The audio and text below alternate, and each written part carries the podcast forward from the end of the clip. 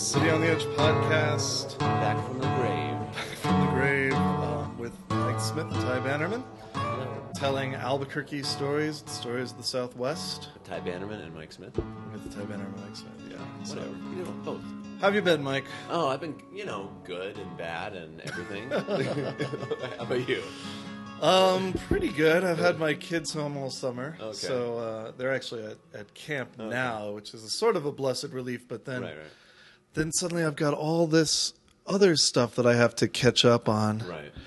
Um, so I haven't exactly had any time to relax. I understand, yeah. yeah. I noticed you had sort of a, like a detached, blank, broken look in your eyes. yeah, yeah, you "Oh, know, From your kids. right? That's exactly kids and family life. Right. Um, I got that too.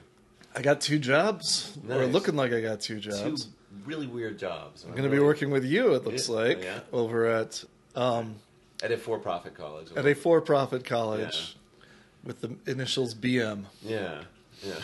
About this. Um, yeah, and, then, then- you've got another really weird one. And then my other job is I'm apparently going to be a standardized patient at UNM. oh my god! You ever heard of that? So you're gonna just pretend that you're sick? Gonna go in and pretend that I'm sick for uh, medical school students. Be Wow. like, oh my, uh, my appendix really hurts, you know, and then they'll then they'll ask me some questions to determine if it really is the appendix or whatever. Um, that sounds like kind of fun, Dude, that's kind of amazing. weird. Yeah. you know, the dream is to make a living writing. Like that's my dream. I think that's your dream, right? And I think we're gonna. Sure. I, I think we're gonna get there. But in the meanwhile, let's like let's keep it interesting, right? I Yeah, yeah, I, yeah. I think you're you're gonna get something out of both those jobs that'll be really Right. really uh, generative for you, Yeah. writing wise and just thought wise. It's, it's gonna it's gonna put you in in uh, connection with some really strange stuff. How are your uh, How are your kids doing? Um, they're pretty good. They're yeah, I like them. You know, it- uh, different stuff. But I have a couple that are like locked in this like death battle of sibling Oh, rivalry, and that's yeah. kind of tricky to figure out. Right. Um, and but they're all just like wonderful, awesome people that I just don't want to ruin. I just like you know, I, I mean, they've got these maddening traits that are going to make for such cool adults. Mm-hmm. You know, I'm like, I want you to be disobedient and wild and independent and to question everything and Yeah, be right. before existence, but not But right now. don't do it to me. Yeah, You know? exactly. Uh, Don't make me argue with you about putting your shoes on. Right. It's Please. Just, you know, I've just given up on the shoes. I'm like, fine, Sonora, you can be barefoot. Just your barefoot whole life. the time. like, that's cool. You're gonna burn your feet, but you know that's a natural consequence. You'll deal with that. So we're uh, we're back to the podcast now. Yeah. Um, we're going to be starting a, a new season. All That's right. what I, I I'm That's how you preferring to think of it this way. All right. Um, but this should be coming out at the beginning of July, Okay. and then every two weeks we're going to be doing things a little differently, Okay. picking a theme for each month. Oh, So we'll have two episodes along the lines of that theme. yeah. I remember us talking about this. this Yeah. Yeah, except there was beer involved when we were talking about Sure. it.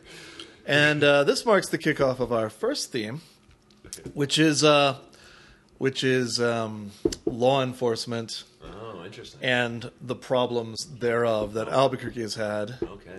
And uh, today we're going to start with a, a historical look back at Albuquerque's very new Albuquerque's very first lawman, a guy named Milton Yarberry. So we'll be getting to that in a little bit here. But first, let's do our uh, our usual segments. Um, That sounds good. New Mexico news. I, Yeah. You have a story for us today. Oh, I do. I found a great news story. I mean, it's not great for a couple of people who were involved in this story. It was, it's pretty annoying. Nobody died, right? No. Okay. Well, no one died. That's a nice. That's Good, what makes that's it nice. better This is than- basically yeah. like a positive human interest story in Albuquerque, there even you though it's about someone being stolen from. Um, this was in uh, KRQE News 13's um, news feed. I saw this. I saw this a while ago. Uh, well, actually, it published June 27th, so it couldn't have been that long ago. Um, but here, I'll, I'll just read from this piece so I, that I get it right. Uh, Albuquerque, New Mexico, New Mexico. What someone took from an Albuquerque home has a neighborhood baffled. Couldn't have been easy, but someone swiped an entire roof right off of a house. Yeah. Now the homeowner wants to know who these mystery men are. From the front, the home near Irving and Unser in northwest Albuquerque looks normal. However, when Corey Archuleta went to check the mail Saturday, he noticed something major was missing. All of the shingles from his roof were gone. Oh Even the gosh. police officer this morning couldn't believe it, Archuleta told KRQE News 13. He said his insurance adjuster also had to laugh about it at one point. She said they'll have to claim it as stolen, he chuckled, still baffled by the strange theft. he learned from neighbors that before the weekend, someone had stripped the entire roof off of the house. What? That, that's all they left, said Archuleta, pointing to a few shingles on the ground. He's been in the process of selling the house, and the future resident hasn't moved in yet. My first thought was to call the realtor to see if maybe the new owners were doing anything yet, Archuleta recalled, but we haven't closed on the house, so I don't know why they'd be working on it. He called his realtor, Alex Morgan. He said, Well, my roof is gone. The original roof is gone. Morgan recalled, and I was like, What? How the hell is that possible? How does someone steal a roof? Somebody steal a roof. Neighbors tell Archuleta they saw a crew there on Thursday and Friday tearing the roof off, they didn't think it was suspicious at the time. They just figured it was part of the sale of the house, said Archuleta. They were in a truck with no sign, no business signs on it, so nobody knows who they are. The home didn't need a new roof. Archuleta said the the houses in the neighborhood are fairly new. Whoever did all that work mostly cleaned up after themselves. They put the tar paper back, Archuleta pointed out. His best guess is that someone ordered a new roof, just not this address. Yeah. It's just surprising that they did do all that work and then, you know, must have found out they were at the wrong residence and decided to stop where they were at, Archuleta told KRQE News 13. He hopes the mystery men might return to finish the job. Archuleta is now working to get the roof replaced before it rains. Oh, so far, no one has come forward to claim a mistaken job location. Neighbors said the mystery men were in a silver extended cab pickup truck with a white flatbed trailer. On the bright side, Archuleta said the new owner will be getting a new roof. In the meantime, Archuleta has to fork out $1,000 up front for his insurance deductible. Jeez. So, It's weird. I mean, it kind of sounds like like an error. Was it just a It mistake? Could be. It could be, yeah. I mean, I can't imagine that the market for used shingles is Yeah. real high, but Right. maybe, maybe it is. Yeah. Yeah, it reminds me of a time in high school when we toilet papered the wrong house. Oh, we like, oh, thought it was oh, our friend's house, and it was it was like nope, some really angry guys next door. Yeah. Uh, oh man, that would tick me off. yeah, you know. But this, yeah, this just money. sounds like somebody screwed up. They're like, "Oh, It wait, be, yeah. this is the wrong address." or it's some really innovative thief who's just like, yeah, you know? they found a new market. right, you know, Like, you know what nobody's doing Right. is selling reused shingles. right, right, This is our area. right. He's the he's the Walter White of used shingles. Like It's he's some kind of genius guy Ah, figuring out how to sell used shingles. Also, this is the kind of town where people will steal anything, you know, and it's like. Uh, my my kid's tire swing got cut out of the tree last week. I mean, Oh. like they just came home and there's a strap hanging Yeah. from the from the tree branch cut off badly. That's was like, bizarre. Come on, this was like for a three year old. You know, like what a, yeah, what a that's thing to surprising. steal. Yeah, I never think about. Like, we'd leave our kids' bikes out front all the time Oh, just yeah. because I figure who would steal a kid's bike. Oh, they will get stolen. um, Sorry. yeah, guys. so far so good. Yeah, really? That's good. Maybe I should start bringing them in. yeah, well, Uh, yeah, but it's such a pain, you know. It's- Well, I understand. suddenly your house is full of bikes, like mine. Oh, I know. Yeah. Well, yeah. I've got a bunch of bikes. Man. Well, okay, city- interesting story. Yeah. Um, so, return those shingles, sir. yeah, you jerk. Um, But if they show back up, they could get sued or something, Yeah. right? Like they, they don't want to show back. up. yeah. Oh man, that'd be so embarrassing to do that and then be like, oh crap, oh crap, we just spent days doing this. We are not getting paid for that. I Yeah. guess they got like got a lot of shingles out of it. Right. Yeah. At least. But for Well. what that's worth. How about our new segment? Okay, let's hear that. This is uh, this is called Ask Albuquerque, and it's uh, something something you, the listener, can participate in on our Okay. um, on our Facebook page. Okay. We're just going to start taking questions about Albuquerque and answering them on on the broadcast All here.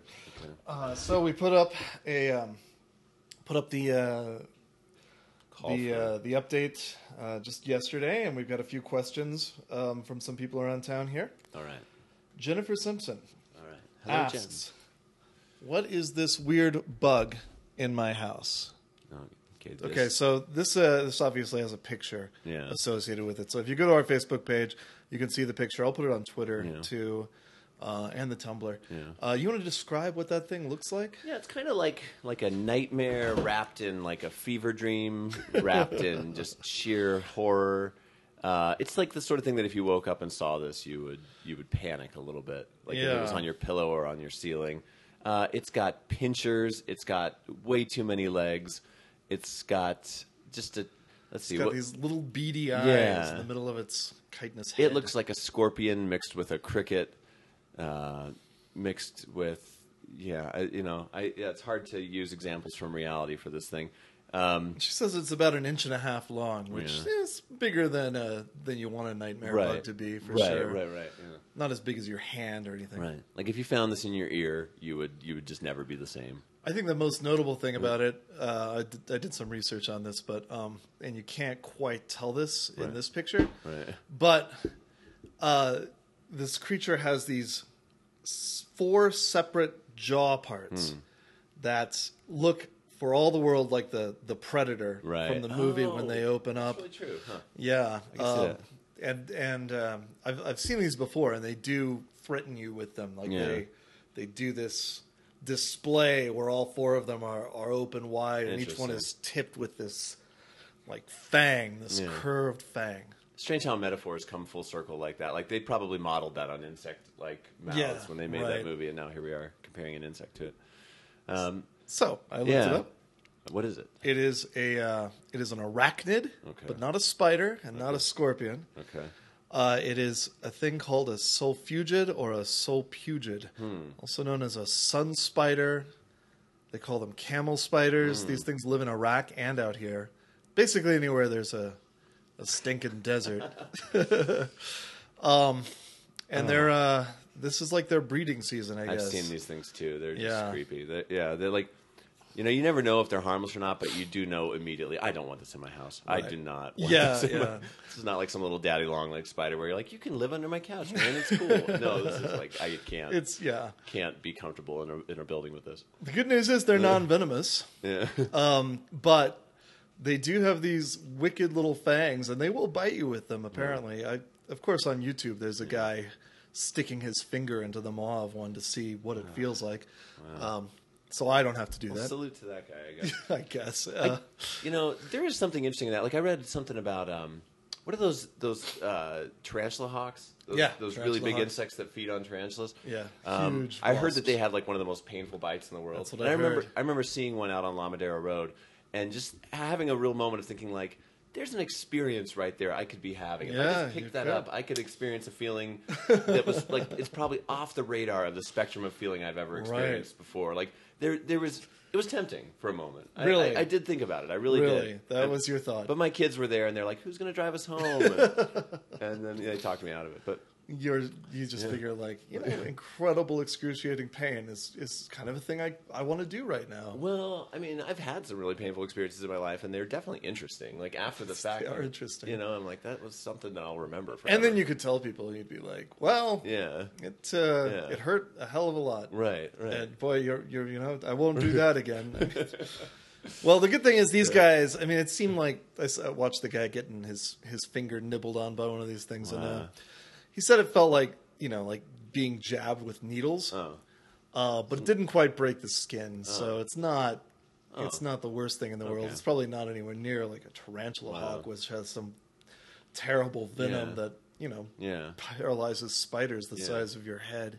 You know, I, I love the desert, and I love that we coexist with all these strange alien Uh-huh. creatures. Man, I, I think it's really it's really cool, even as it kind of terrifies me, and you know, it freaks me out that you know scorpions are out in the desert and all these weird yeah. bugs and stuff. I remember one time.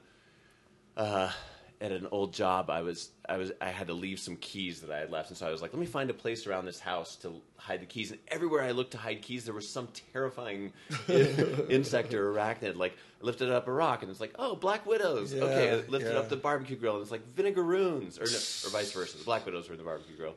The vinegaroons were under a rock, and it's just you know it's creepy.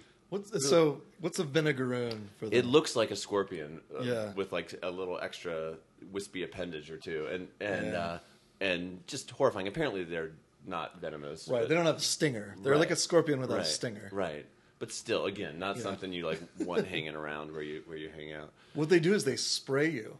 Are you serious? Yeah, really. that's why they're called vinegaroons. They smell like vinegar. They spray you with this vinegary stuff, Whoa, which is probably effective against something small. something. Yeah, not so much us. Interesting. well, good job uh, finding the answer to that. It looks like there's some Facebook commenters who were chiming in on. Yeah, yeah. Some good. people on That's Facebook did answer the question, which was uh, Thanks, Facebook pals. um, looks like Melissa Olivas Okay. uh, answered it correctly. Well, good job, Um, Melissa. These things are often confused with something called a child of the earth or a Jerusalem cricket, Oh yeah, which I, th- I guess is a different thing. that's what I thought when I first saw it. But yeah, the, yeah. yeah, Also lives out here. Also a horrifying yeah. bug. Oh man, there must be some under my kid's bathroom because they turn up again and again and again. Oh, yeah. Oh, and just, And then we had another question from uh, from Courtney. okay. Um, she says, Ty's wife. "Hey, shh." She wants to know what the correct pronunciation of the word T I G U E X is. Oh, okay. So how do you say that? Well, I think the modern day pronunciation of it is Tigre. You know, Yeah. I, I think that's the because it we have the the Spanish pronunciation in Right. mind now, and I think that's that's not incorrect for modern day usage. But however, that's not the historical pronunciation of it. So there's a park right by the museums Right, called right. Park. Tigway Park, I guess, and it's named after Yeah. this. So, Yeah. um, who who were the? What is this based on? Well, Tigre was. I mean, we live in Tigre. I think my I would love with with the um, after having conversation with with uh, Native Americans in in, Yeah. in in this region to return the name of this valley to Tigre. I think or T or Tiwesh. Tiwesh. Yeah, apparently that was the original pronunciation. Tiwesh. Okay. Um, I mean, imagine that we could. Say, this is the oldest continuously inhabited urban urban uh, setting in America. Yeah. like right right here. You know, Okay. arguably, but um, I mean. We're talking four thousand years that Right. there have been humans living right here Yeah, in concentrated Documented a- areas. humans. Yeah, like we could imagine if we changed the name of this city from Albuquerque to Tigwe or Tiwesh, we could say on our signs, Tiwesh here since 2000 BCE. Right. How incredible would that be? We could like what what jobs would that create to like Yeah. all the new signage, all the new business, all the new interest. All of a sudden, Coronado National Monument maybe would get rid of that awful name. Like, Oh. don't name freaking native settlements after their conquerors or whatever. Right, Like, that's right. absurd. Um, maybe that would become the new Old Town. Yeah. you know, it, because that's literally what it is. So let's let's give a quick little history of what of what uh, Tiwesh Yeah. was. Okay. So that was uh, a Native American province. It was a cluster of, I think, a couple of dozen um, little pueblo settlements. Yeah, a bunch of them. Yeah, Yeah, lots of them. You know, you could argue it went all the way up to Tonke at the north end of the mountains, and Yeah. it went all the way around. You know, um, Sandia and Isleta, which are still around, were Mm-hmm. a part of that. Um, And I think it's believe. it's the same root as Tiwa, which is the language Right. group of uh, of a number of the pueblos well, yeah, it was, a, nearby. it was a people, right? The, the, Yeah, the yeah, Tiwa it- spoke Keresan, right? uh, there's Keres. Oh boy, I don't know. I Okay, can't remember. I think we're getting out of our element. here. Yeah, we we're a little out of our element. Let's not Yeah. get into the language Yeah, yeah. differences, but Yeah, a group of Right. Pueblo people called the Tiwa. yeah, There's the Tiwa, the Tewa. yeah. Yeah, the point is that they were a, uh, a people who lived here in this in the Rio this part of the Rio Grande Valley Okay. when the Spanish came. Yeah. and they had a, you know, they had they had settled the area for quite a long time. They had agriculture going. They had uh, these villages called pueblos Mm-hmm. uh, in various places, Yeah. and uh, Coronado. Yeah, Coronado, 1540, 1541, comes in and, you know, has some demands, and Yeah. his soldiers don't behave well, and, you know. I think starts the first Yeah. the first war between Amer- uh, not Americans Yeah. Europeans and Yeah. Native Americans uh, in in the north on the North American continent pretty, it was pretty serious. A couple hundred people died. Um, outside of Almost, Mexico, yeah. I guess in the in the American area Yeah. of yeah. And it was called the Tigwe War or the Tiwesh War. Mm-hmm. Um, there's a fictionalized book about it called Winter of the Metal People. I have not read it, but I saw an event at Bookworks about it, and it was Yeah, great. I think It was really, it was really, really interesting. I may have interviewed that guy Yeah. at one point. But uh, yeah, he might he might be interesting to have on. And I'm upset that there's not a good like purely historical book Right. that I know of about about that war, that bat or that battle. I don't know what you would call it. Um, but I think it's a fascinating story. It would make a really Yeah, absolutely. cool film or something. You know, Absolutely. uh, valuable, valuable too. Good to know about, and and no one knows that stuff. Yeah. you know, like we all like live in this town, and we're like, oh yeah, Coronado something or other. The mall's named after him. It's just you know, it's and some people know it, but you know, there's a Let's do a real in-depth episode about the the Tiwesh War. Let's at some do it. point. I think that'd be That'd be great. Maybe we can get the metal people guy in here. To, Yeah, yeah. To, uh, be an interviewee. If it's the guy I'm thinking of, we can probably That's contact him fantastic. about that. Yeah. Okay, well All right. let's let's move on All into right, uh, all right. let's go from um, So Tiwesh or Tigwe if you want to use the modern Yeah, Spanish corruption of exactly. it. Yeah, to uh, 1882, 1881 to 1883, um, uh, New Albuquerque, the new town of Albuquerque's Okay. first lawman, Milton Yarberry. You've been kind of living in this Albuquerque. I lately. know. You you you really 1882. you you've been going through the Albuquerque Journal and during that that decade and Right. and uh, you really I love the stuff you post on Facebook from those old newspaper articles. Yeah, I kind of ran out of back. steam lately, but I think I'll, I'll pick it back up sometime Well, soon. you know, life gets life gets Yeah. there. But yeah, I, um, Okay, well, let so- us close our right. eyes and so you wrote something. be transported All right. back to Albuquerque, 1882.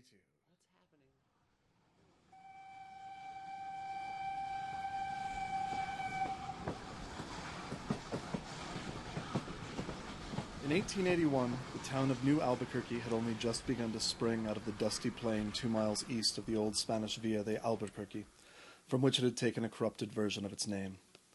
Its sudden growth was prompted by the arrival of the railroad, and the town consisted of a few streets running in grid pattern over the land near the tracks, general stores, beer gardens, and saloons crowding along Railroad Avenue, an ever changing cast of scruffy vagabonds, criminals, and tenderfoots joining the new town's permanent residents, who were often just as scruffy and prone to pulling up their roots as the drifters they contended with on the thoroughfare. During its first years, it was a literally lawless place, with no local marshal or police presence to keep the peace. Shootings, bar brawls, and robberies were a common headline in the Albuquerque Morning Journal, the fledgling newspaper of the fledgling town. But with the first municipal election, held on February 1, 1881, the residents hoped that would soon change. Milton J. Yarberry was the earthly vessel in whom they placed their hopes for law and justice, and when the votes were counted, he had been officially anointed constable and town marshal of New Albuquerque. Unfortunately, any hope that he would live up to the town's expectations of a tough and fair meter of justice were soon dashed. Instead, they learned a lesson that is still relevant to this day be careful to whom you affix a badge. Much of Yarberry's life was unknown to the Newtowners, but Yarberry told his close friend Elwood Maiden that he was born in Arkansas in 1849 to a respectable family with another name. We do not know who they were or what they thought of Yarberry's Western career, for he admitted he had changed his name to avoid casting shame upon them, and he took the secret of his real identity to his grave, though some sources suggest he may have been born John Armstrong. It seems he was a bad man from the beginning, though, and confessed to Maiden that his exodus from the family home and name change had been prompted by the killing of a man over a property dispute, though he claimed he did not do the actual killing. Soon after, in 1873, other sources indicated that he'd killed again and fled Arkansas with a bounty on his head. Drifting through Texas and Kansas, changing his name several times along the way, he engaged in armed robberies and rode with outlaw gangs, killing at least two more people and acquiring a reputation as a formidable, dangerous character. It seemed as though he still harbored some hope for going straight, though, for after a stint with the Texas Rangers, Yarberry took the name Johnson, opened a saloon in Decatur, Texas, and seemed on the cusp of settling down. Unfortunately, a bounty hunter arrived, looking for the Arkansas fugitive. Soon Yarberry had sold his share in the saloon and left town. The bounty hunter was found three days after Yarberry's departure, dead with a bullet through his heart. For a man like Yarberry, the newly American territory of New Mexico presented an opportunity to disappear and start over. He did so, moving to Las Vegas, New Mexico, and opening a brothel to serve railroad men. But whether due to fate or temperament, Yarberry could not avoid violence for long. In 1879, he fought with another man over a prostitute, then shot him dead in the lobby of the Rincon Hotel. But even after acquiring yet another notch on his gun, it was still apparently easy for Yarberry to leave that life behind and start over, yet again, in the just born town of New Albuquerque. He arrived in Newtown, a new man with hope for the future. Somehow, by 1881, Yarberry had gone straight enough to make friends with Perfecto Armijo, the sheriff of Old Albuquerque, and perhaps in ignorance of Yarberry's colorful past, Armijo suggested him as marshal for New Albuquerque. With the support of the widely respected Armijo behind him, Yarberry won the election. The Albuquerque Journal described Yarberry as probably about 35 years of age. He has a tall, lean body, a small, poorly developed head, and keen gray eyes. He gives the impression of a man having loose joints. His shoulders are slightly stooped, and he walks in a shambling sort of gait. While an officer in Albuquerque, he sported a black mustache, not very extensive, but a mustache all the same. Thus was the spirit of justice embodied in New Albuquerque. Within two months, though, the citizenry of the town had cause to question their trust in Yarberry's lanky, shambling figure. On March 27, 1881, Yarberry found a man named Harry Brown dining with Yarberry's girlfriend, a woman named Sally Preston. Yarberry entered the restaurant with Preston's four year old daughter. Brown asked to speak to Yarberry outside, where some of his words were overheard by an African American hack driver named John Clark. According to Clark, Brown told Yarberry, I want you to understand that I am not afraid of you and would not be even if you were the Marshal of the United States. Clark then heard a pistol shot and turned to look at the two men. Brown was reeling as Yarberry fired another shot into his chest, followed by two more as Brown lay dying on the ground. Amazingly, though, even this act was not enough to derail Yarberry's law enforcement career. With the backing of Sheriff Armijo and witnesses who stated that Brown had once threatened to kill Yarberry, the constable was found not guilty of the crime. His freedom did not last much longer, however. A second incident would soon seal his fate. Only two months after killing Brown, Yarberry was once again accused of murdering a man in cold blood. On June 18, 1881, a raucous night of carousing at R.H. Greenleaf's saloon was interrupted by the firing of a pistol shot. No one has ever proved who fired the shot or why, but immediately afterward the saloon emptied and the crowd spilled out into the street. One of the crowd, a man named Charles D. Campbell, who was known for his quiet, peaceable disposition, attracted the attention of Marshal Yarberry, who was then heading toward the saloon to investigate the shot with his companion, a gambler named Frank Boyd. Witnesses reported that Yarberry called out, Hold up your hands, and then immediately fired his pistol five or six times at Campbell, striking him twice in the back. Witnesses further reported that Campbell did not return fire, although Yarberry claimed that he had. No, fu- no gun was found on Campbell's body. This time, not even Sheriff Armijo could save Yarberry, though he did prevent a lynch mob from enacting their version of immediate justice. Instead, Yarberry was held in Armijo's Old Town office, and there he sat as Campbell's body was carried through the streets in a funeral procession, where, according to the journal, angry men on foot carried banners on which were mottos expressing the feeling of the bearers.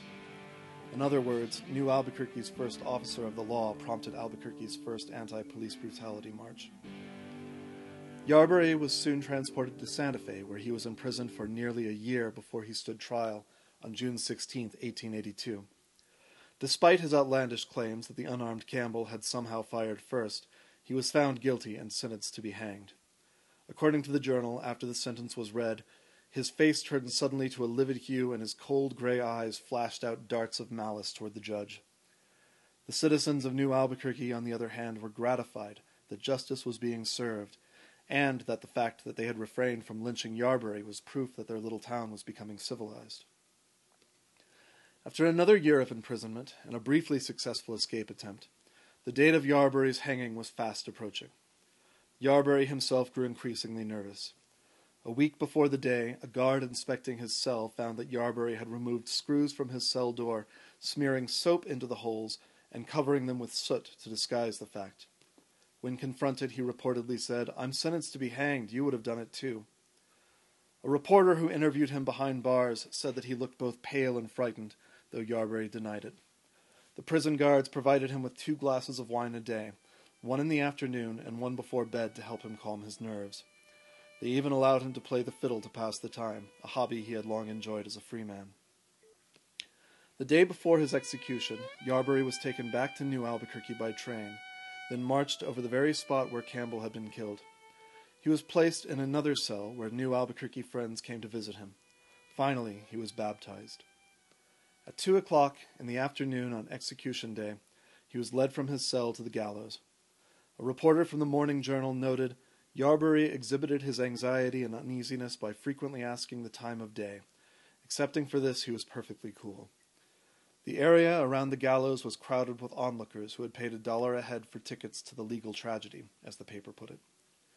At twenty minutes to three, an official read the death warrant, after which Yarberry was allowed to make a statement. He said, among other things, I was perfectly justified in killing both men, and there are several men right here who know it, before describing his actions as self defense, and both Brown and Campbell as dangerous men who had killed others in their time. At a minute before three, the officials drew a black cap over his head. Just before the hanging, Yarberry managed to blurt out, Well, you're going to hang an innocent man, before Sheriff Perfecto Armijo himself gave the signal to end his life. Unlike a traditional gallows, this execution device was of a new design that rather than drop the prisoner through a trap door to the lower extent of the rope, used counterweights and pulleys to jerk the condemned man upward from the boards, hopefully snapping his neck in the process.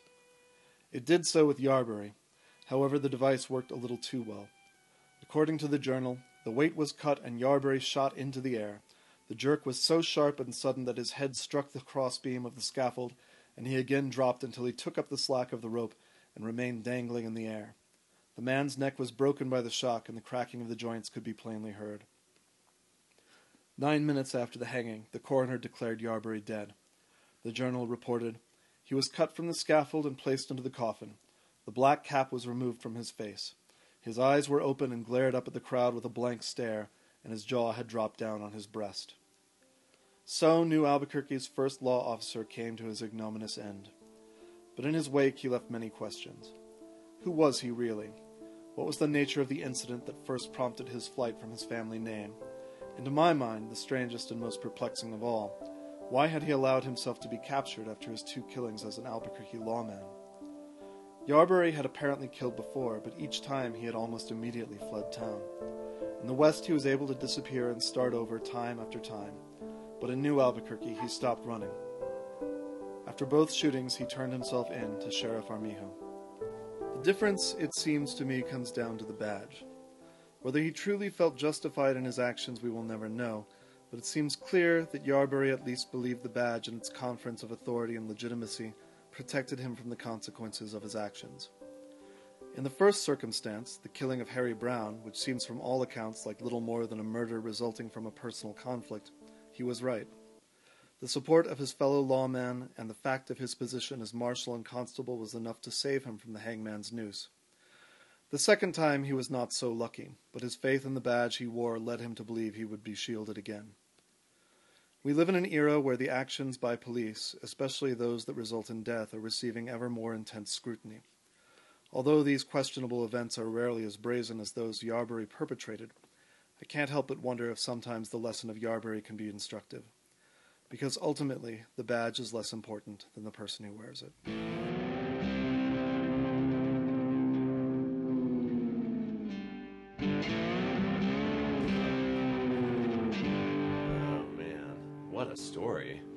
Yeah, pretty crazy, huh? Are we recording? Yeah, we're Okay, recording. okay. Yeah, that's fascinating. I didn't, I didn't know any of that. Yeah. Sure makes sense though. So, APD since the beginning. Well, I think Yeah. it's just you're always going to have that problem when you have some people who are able to uh, use deadly force. Yeah. Oh man. know, legitimately or legalized, I guess. I don't know what it is, but some people very early on have, you know, bullying temperaments. I remember Yeah. dealing with these people growing up, you know, like, Right. You, you like to read, you're a threat to me, and uh, and I just recognize it sometimes. Sometimes I get pulled over, and you can just tell when somebody who's just loving their power so much, they're just enjoying that. yeah, you have to do whatever I say. And I'm like, what's the problem, officer? Well, and you can see it in like internet comments. You know, if you go to Oh, news stories on KOB about pretty much any crime oh, where man. somebody's running or there's a gun fired, and like people will just be advocating for the police to just execute them in the street. You know, save the taxpayers' money.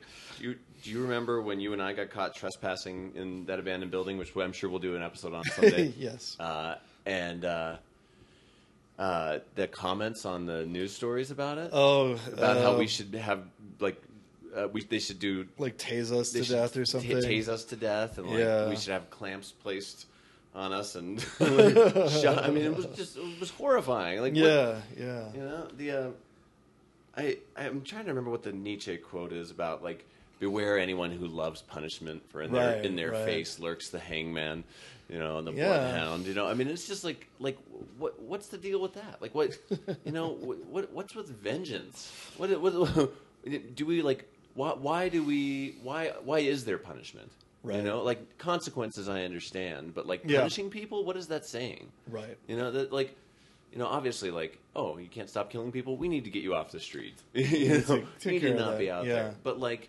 you know, to me, like the idea of of punishment Vengeance. and retribution and vengeance. These are Right, old ideas right. that need to go away. You know, they, they just don't make sense to me.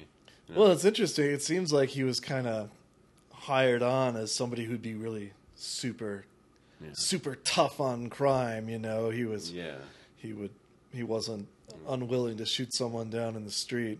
yeah. But unfortunately, you give that somebody that kind of power, then uh, and they turn out to have their own, you know, problems. It can really make for some issues. You had so many good details in there. I really like. I really felt like I could see the this world of 1881. Uh, yeah, 1881 was when he um, Albuquerque. when he did the killing, yeah, and 1883 was when he was hanged, yeah. um, which of course was also Yeah. a sort of vengeance. Um, dollar a head oh. to go see him getting hanged by this peculiar contraption that yanked him up. They called it "yanked to eternity." Oh my gosh, that's horrifying. You ever read uh, Dead Dead Man Walking by Sister Helen Purcell? No, I saw the movie. Okay, I never saw the movie. Um, but that that changed my mind on the death penalty. That book. I, I was before that. I was like, of course, you kill somebody, you should get killed. And and Mm. it just it, it that and uh, the book and movie of In Cold Blood. I think between between those, I really, I I just felt like, yeah, you know, how how is this better? How Right. how is like coldly, calculatingly planning the death of somebody over a long period of time better than somebody doing it in the heat of a moment? Yeah. You know, it's it to me, it's giving state sanction to exactly the sort of thing that we want to stop. You know, Well, and then the argument that it would somehow save taxpayers money is completely undermined by the fact that in order to make sure you're not killing innocent people, Yeah. you got to have a whole process of vetting, Yeah. you know, appeals and so forth Yeah. to really make sure that the person is uh, is guilty, and so it winds up costing like actually more. it's true. Yeah, yeah. You know, and I don't. I hesitate to ever engage in like the practical arguments of these things. Like, you know, people always ask, like, does torture work? I'm like, who cares? Who freaking cares? We want to torture people. We want to like, Right. you know, that's like letting letting the neocons like frame the argument a little bit. You know, Yeah, like, I, I don't care if torture works. I freaking don't care if torture works. Right. Don't torture people. Yeah. Don't do it. Like like we need to evolve as a species. We need to we need to evolve toward kindness and away from Mm-hmm. from that sort of nonsense. It, it really is. You know, and it, and if if you disagree with me, listeners, uh, read up on this stuff and challenge your own beliefs in this stuff. If you still feel the same way afterwards, let's have a discussion. Like you know, uh, but uh, I I just think. Read Dead Man Walking. Read about how some people get electrocuted for literally hours before the electric chair Oh finally works. yeah. How they have to take breaks from it while the people like mop their brow and just sit there after having just been electrocuted for 50 minutes. I mean, Right. you know, like, uh, you know, read about the, the horrible ways that lethal injections can go wrong. Re- You know, re- you know, and just uh, read Camus on the death penalty. Man, that guy wrote some great stuff on the on, on the death penalty. On just on just uh, you know the, the inhumanity of it of, of the it's you know uh, it, it's it's something to, to be aware of and to not not engage in lightly. I think. So this device that they used Yeah. to hang uh, Yarberry Yeah. Sorry. was uh, was designed as a more humane alternative to the traditional hanging, and arguably it was. I Really? mean, in that It's it, faster. yeah, it, it ensured that his neck was broken pretty quickly, and he died within ten minutes. Whereas hanging by a drop can often result in somebody dangling there for a Yeah. good long time and choking to death, which is considered more inhumane. Oh. However, it was never used again in New Mexico and rarely ever used anywhere else because it was way more upsetting to the viewers, to the people watching it, which I think that, that's kind of an interesting irony, you know? Oh, it sounds horrifying. Kind of reminds Yeah. me of um, the uh, the hangings of the Ketchums, or uh, was it Black Jack Ketchum who had his head ripped off? Oh, when he- yeah, when he was right. hung? Yeah. Horrifying.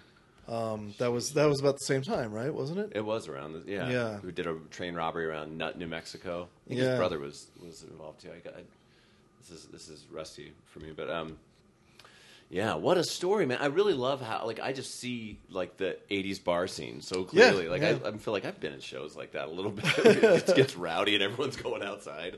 I mean, you Is look it- at the number of saloons that were in, ex- in existence in Albuquerque, 1882. Yeah. Like that was the main thing that Yeah. was on Yeah. the streets around there was Yeah.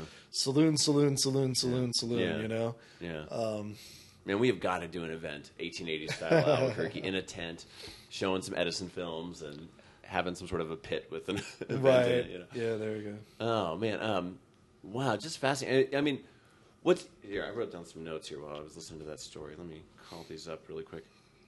So, I mean, what what's interesting about his story is that it, how much it involved the whole West before it involved here, and, and I think that was the nature of a lot of, you know, certainly whites during the time was that they were very nomadic and Right. you know, mo- moving around and And it was a place you could and go to kind of shed off your yeah, former life. seriously, he's like a Cormac McCarthy character. Yeah, I was going to say he's Yeah. almost stereotypical Yeah. in that you know roaming around the West, Right. basically racking up a body count with everywhere he poorly goes. developed, developed head, Poorly developed head. small, poorly developed head. Yeah.